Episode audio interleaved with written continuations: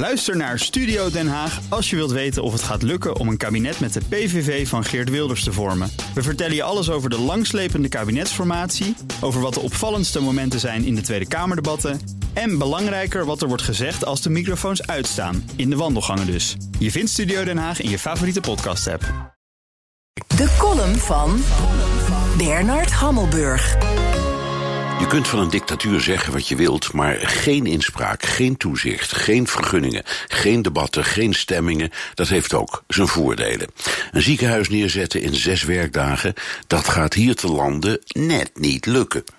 In Wuhan, het epicentrum van het coronavirus, lijken ze er hun hand niet voor om te draaien.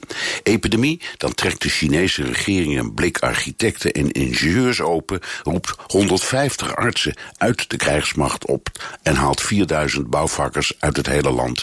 En ja hoor, bij de SARS-epidemie in 2003 duurde het nog zeven dagen om een draaiend ziekenhuis op te zetten, maar nu kan het allemaal nog een dag sneller. 10.000 bedden, intensive care, laboratorium, radiologie, het is er allemaal. Het is een beetje appels en peren, maar de bouw van het Slingerland ziekenhuis in Doetinchem bijvoorbeeld duurt nog een jaar of drie. Veel gesteggel over de samenwerking in het projectteam, inspraak van magazijnbediende tot chirurg, goedkeuring van gemeente en provincie, onderhandelingen met verzekeraars en banken. Als ik denk dat het best sneller kan, krijg ik vast van alle kanten onderuit de zak. Woningbouw dan, dat is toch een stuk simpeler. Nou, vergeet het maar. De gemiddelde doorlooptijd van een woningbouwproject is 10 jaar. Onteigening van grond en bestemmingsplannen zijn de grootste belemmeringen. Wat zou Xi Jinping zeggen als hij dat hoorde? Alle grond is van mij. En een bestemmingsplan, wat is dat eigenlijk? Je ziet in China in recordtempo nieuwe miljoenensteden verrijzen. Een stad als Beijing wordt zo ongeveer elke vijf jaar uitgebreid met een nieuw Manhattan en al maar nieuwe ringwegen. Inmiddels al zeven. Zoiets als de Amsterdamse Zuidas en de bijbehorende wegen en viaducten bouwen ze bij wijze van spreken op een achternamiddag.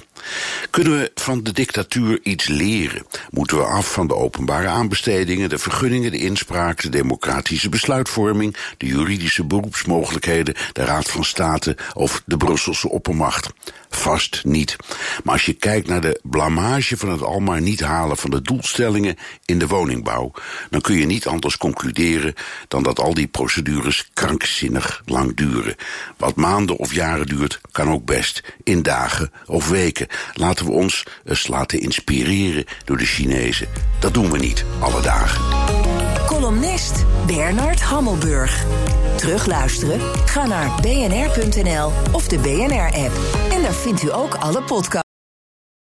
Ook Hugo Reitsma vind je in de BNR-app. Superhandig die BNR-app. Je kunt alle programma's live luisteren, breaking nieuwsmeldingen. Je blijft op de hoogte van het laatste zakelijke nieuws. En je vindt er alle BNR-podcasts, waaronder natuurlijk de belangrijkste, Boeken zijn in de wijk.